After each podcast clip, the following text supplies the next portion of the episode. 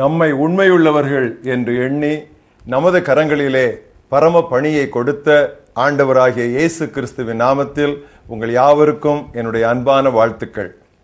இந்த நாளின் தியானத்தின் தலைப்பு ஃபெய்த்ஃபுல்னஸ், நம்பகம். வாசிக்க வேண்டிய வேத பகுதி மத்தேயு 25 14 முதல் 23 வசனங்கள். அன்றியும் பரலோக ராஜ்யம் புரதேசத்துக்கு பிரயாணமாய் போகிற ஒரு மனுஷன் தன் ஊழியக்காரரை அழைத்து தன் ஆஸ்திகளை அவர்கள் வசமாய் ஒப்பு கொடுத்தது போல் இருக்கிறது. அவனவனுடைய திறமைக்கு தக்கதாக ஒருவனிடத்தில் 5 தாலந்தும் ஒருவனிடத்தில் 2 தாலந்தும் ஒருவனிடத்தில் 1 தாலந்துமாக கொடுத்து உடனே பிரயாணப்பட்டு போனான். 5 தாலந்தை வாங்கினவன் போய் அவைகளை கொண்டு வியாபாரம் பண்ணி வேறு 5 தாலந்தை சம்பாதித்தான். அப்படியே 2 தாலந்தை வாங்கினவனும் வேறு 2 தாலந்தை சம்பாதித்தான். 1 தாலந்தை வாங்கினவனோ போய் நிலத்தை தோண்டி தன் எஜமானுடைய பணத்தை புதைத்து வைத்தான். வெகு காலமான பின்பு அந்த ஊழியக்காரருடைய எஜமான் திரும்பி வந்து அவர்களிடத்தில் கணக்கு கேட்டான். அப்பொழுது 5 தாலந்தை வாங்கினவன் வேறு 5 தாலந்தை கொண்டு வந்து, ஆண்டவனே, 5 தாலந்தை என்னிடத்தில் ஒப்புவித்தீரே, அவைகளை கொண்டு இதோ வேறு 5 தாலந்தை சம்பாதித்தேன் என்றான்.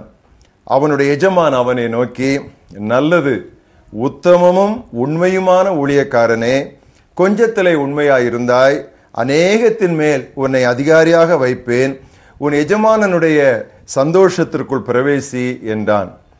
2 தாலந்தை வாங்கினவனும் வந்து, ஆண்டவனே, 2 தாலந்தை என்னிடத்தில் ஒப்புவித்தீரே, அவைகளை கொண்டு இதோ வேறு 2 தாலந்தை சம்பாதித்தேன் என்றான்.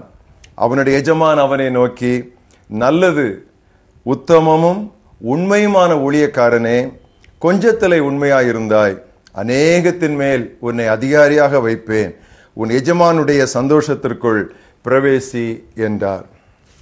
இன்றைய மனப்பாட வசனம் 1 தீமோத்தேயு 1 அத்தியாயம் 12 வசனம்.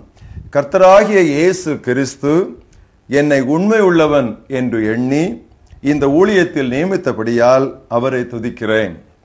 I thank Christ Jesus our Lord that he counted me faithful, appointing me to his service. நம்பகம் எனும் பண்பிற்கு எதுவுமே மாற்றாக முடியாது. அறிவு, திறமை, நுட்பம் இது போன்ற எதுவுமே நம்பகத்திற்கு நிகராகாது.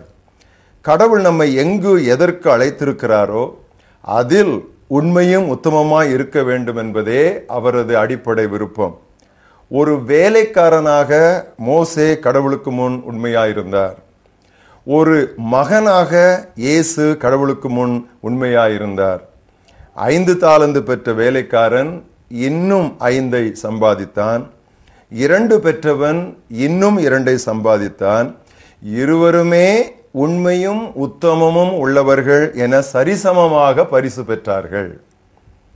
எங்கெல்லாம் நம்பகம் நம்மிடத்தில் முக்கியமாக காணப்பட வேண்டும் என்று ஒரு சில காரியங்களை இன்று நாம் கவனிப்போம். முதலாவது, ஒரு வேலை அல்லது தொடர் நிகழ்வின் துவக்கத்தில் மட்டுமல்ல, இறுதி வரை உத்தமமாய் இருக்க வேண்டும். எப்ராயிமுக்கு இதில் இருந்த குறைபாட்டை கடவுள் சுட்டி காட்டினார். உன் பக்தி காலை நேர மேகம் போலவும் கதிரவனை கண்ட பனி போலவும் மறைந்து போகிறதே என்று ஆண்டவர் புலம்பினார். தனது தலைவனது வருகை பிந்தியதால் பொறுமையிழந்த வேலைக்காரன் உடன் வேலையாட்களை அடிப்பதும் தனது பொறுப்புகளில் உத்தமத்தை கைவிடுவதுமாய் இருந்தான்.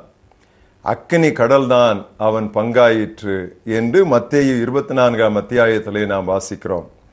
நாம் இறக்கும் வரை உண்மையும் உத்தமமாய் இருந்தால்தான் ஜீவ கிரீடம் நமதாகும். அதைத்தான் ஆண்டவராய் இயேசு கிறிஸ்து, நீ மரண பரியந்தம் உண்மையாயிரு, உனக்கு நான் ஜீவ கிரீடத்தை தருவேன் என்றார். இரண்டாவது, நமது கிறிஸ்தவ வாழ்வு மற்றும் பணியின் துவக்கம் முதலே உடனடி ஆசீர்வாதங்களில் அல்ல, முடிவான பலன்களிலேயே நம்முடைய கண்களை பதித்திட நாம் கற்றுக்கொள்ள வேண்டும். அப்பொழுதுதான் எவ்வித இடர்பாடுகள் வந்தாலும் பொறுமையாயிருந்து முடிவு வரை உத்தமத்தை காத்து கொள்ள முடியும். சரித்திரத்திலே ஒரு எடுத்துக்காட்டு உண்டு.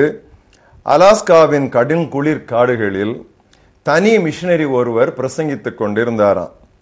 தொலைவிடங்களை கண்டுபிடிக்கும் ஒருவர் அவரை பார்த்து, அவ்வளவு பயங்கரமான இடத்தில் ஏன் வாழ்க்கையை வீணடித்து கொண்டிருக்கிறார் என்று வினவியதற்கு அவர் கொடுத்த பதில் என்ன தெரியுமா? விளைவுகளை பற்றி எனக்கு கவலை இல்லை, அவற்றை கடவுளது கரங்களில் நான் விட்டு விடுகிறேன். என்னை பொறுத்தவரை நான் உத்தமமாய் இருந்து கடவுளுக்காய் என்னாலான அத்தனையும் செய்ய வேண்டும். என்றோ ஒரு நாள் முடிவுகள் வெளிவரும் என்றாராம். இதையே நம்முடைய வாழ்க்கையின் முன்மாதிரியாக நாம் கொள்ள வேண்டும். மூன்றாவதாக, பண காரியங்களில் உத்தமமாயிருப்பது கடவுளுடைய பார்வையில் எண்ணி பார்க்க முடியாத முக்கியத்துவம் வாய்ந்தது. ஆண்டவர் சொன்னார், நேர்மையற்ற செல்வத்தை கையாளுவதிலேயே நீங்கள் நம்பத்தகாதவராயிருந்தால் யார் உங்களை நம்பி உண்மை செல்வத்தை ஒப்படைப்பார்? மிகச் சிறியவற்றில் நேர்மையற்றவர் பெரியவற்றிலும் நேர்மையற்றவராய் இருப்பார் என்பது ஆண்டவருடைய முடிவு. சிறிய காரியங்களில் உண்மையாய் இருப்பதுதான் பெரிய காரியம். Faithfulness in small things is the big thing. சகோதரி சாரா நவரோஜ் அவர்கள் அருமையாக பாடின ஒரு பாடலில் உள்ள ஒரு கவி, கர்த்தரை நம்பியே ஜீவிப்போம், காவலை கஷ்டங்கள் தீர்ந்திடும், கைவிடா காத்திடும் பரமனின் கரங்களை நாம் பற்றி கொள்வோம், உண்மை வழி நடந்திடும், உத்தமனுக்கென்றும் கர்த்தர் துணை, கண்கள் அவன் மீது வைத்திடுவார், கருத்தாய் காத்திடுவார். கர்த்தரை நம்பியே ஜீவிப்போம், கவலை கஷ்டங்கள் தீர்ந்திடும், கைவிடா காத்திடும் பரமனின் கரங்களை நாம் பற்றிக்கொள்வோம்.